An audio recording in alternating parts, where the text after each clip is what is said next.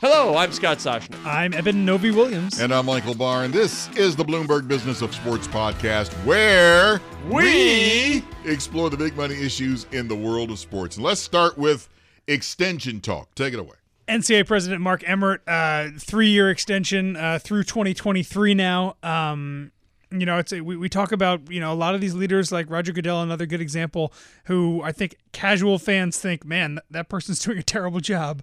But when it comes to contract extensions, they get the contract extension, and that's because for the people who they report to, for for Roger Goodell, its owners, for Mark Emmert, its board of governors and university presidents, uh, they're doing a good job protecting. But on the, agita business scale, interests. on the agita scale, isn't the next three years going to be very like, increasing levels of Suris agita, however you want to, critical, right? Yeah, and so and why did why? Just the- is it the money? Is it he loves it? Like now would be a really good time to say, you know, I've taken it to a certain plateau. Perhaps somebody else should assume control of the NCAA. yeah, I mean, if Mark wants to keep having the job, I mean, I, I can understand him wanting to stay in. He's getting paid a little over Yeah. two million dollars a year.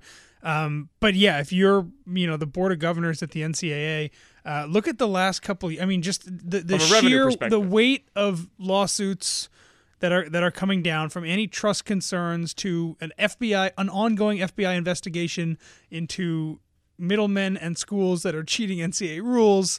Uh, there was that report earlier this year that a whistleblower had gone to Mark Emmert and his office about Larry Nasser a number of years ago. There is a whole host of possibilities. Evan seems Uh, so negative on this. I, I, I sense that tone Yeah, coming through. I'll be honest, I'm, I'm a negative little stuff. surprised about it. You mentioned revenue, obviously going up.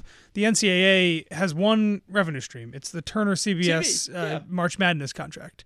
Um, so he's not Mark Mark Emmert is not driving.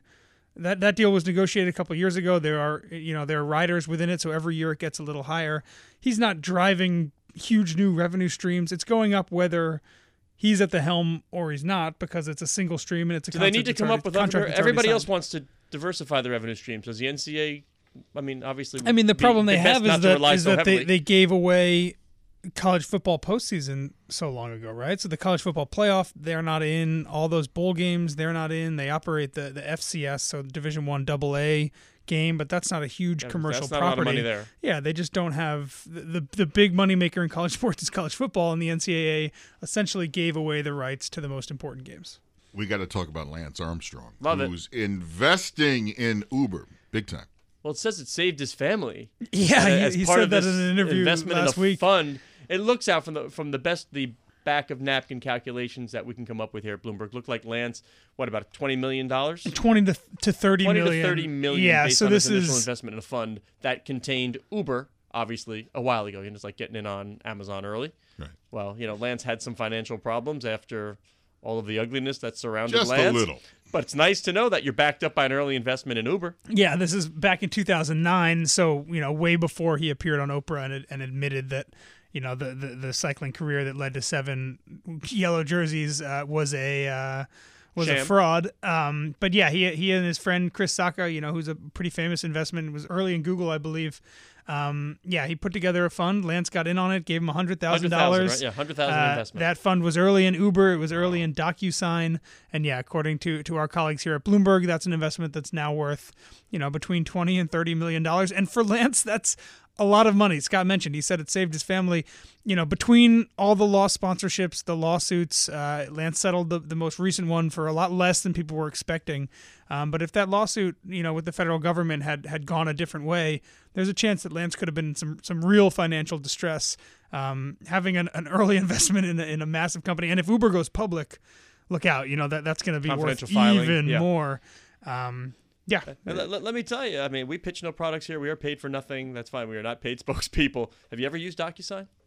I have not. Oh, I years I'm and years sorry, ago, I- I, I bought and sold a property in Las Vegas. I mean, many many moons ago. Never went to Vegas. Never stepped foot in the place. Sold it without ever going. Everything via DocuSign. Here's my initial click, click, click, click, click. Down the page goes. Done. Wonderful. So if you ever have to buy a house or anything, let me tell you, it's great. I have one word for you, young man. Yeah. Plastics. Yeah. Yeah. Keep it going, Bar. Keep it going, keep Bar. it moving. Keep it moving. E For, ESPN. now for old man Barr, maybe maybe Barr can get to the sixth inning of a baseball game now. after his Oval team will take the blanket off his lap Look at at that about nine. transition. By cracky, you young people. E ESPN, and I, I agree with this. They're going to move up the time to uh, Major League Baseball Sunday games starting See, now but you're at such- seven o'clock. You're such an East Coast. Oh, and I agree with this. I do. If you lived in L.A. and you're at the office at four o'clock, would you agree with this? this is not about the fans. This is about the teams.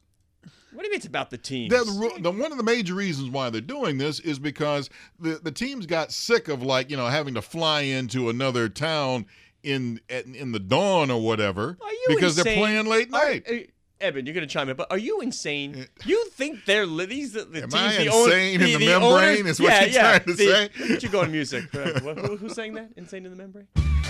But But anyway, you- but come on, this is about a maximizing of viewers with that twist. You got your marquee games, and you're losing a whole generation of kids who shut this off. There's a calculation going on in Major League Baseball. We've got to get younger. You see it with the Facebook deal, digital, digital, digital. How do we cultivate a new generation of fans and putting the eighth and ninth inning of our best games or premier games, Yankees, Red Sox, on at one in the morning when these kids have to be in school on Monday? And when I say these kids, we're talking 19, 18, 10, they're just not staying up for baseball. You want them to see the best part of the game, which is the eighth and ninth. If right now you're sacrificing a little bit of audience on the on the West Coast early, we know that people tend to stay with games as they go later, but they've seen the drop off in the younger demo.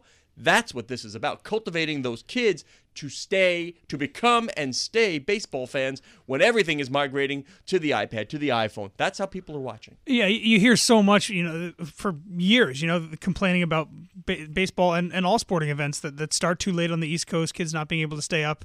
And the answer has always been it, it's it's set at the time that it starts because maximize viewers. It vac- maximizes viewers and therefore maximizes dollars.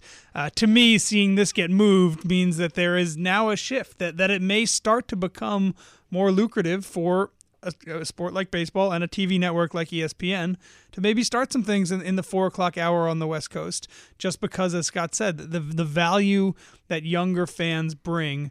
Uh, I think a lot of leagues and baseball in particular are starting to recognize that, hey, we need that a lot. And those people can, by the way, with the out of home viewing, one, you can measure it, and two, people on their office computer, on their phone, on their, like what we said, they'll find a way. If it's their team, if something they really want to see for that hour, hour and a half they would have missed, they'll find a way to watch it. Hmm. Mm. and this is the this is the premier baseball game, national baseball game of the week. Game of the right? week, It is uh, yeah, it's- it's consistently two of the top pitchers in the in the league going head to head.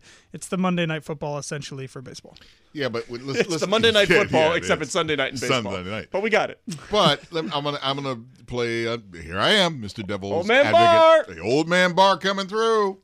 Uh, yes, I get it. You want the younger audience, but you know which program also that airs at seven o'clock on a Sunday is yes.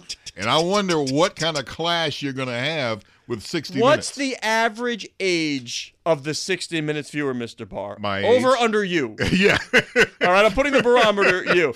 Baseball, I don't, I'm, I'm going to be harsh here because they, they do care, but they don't care.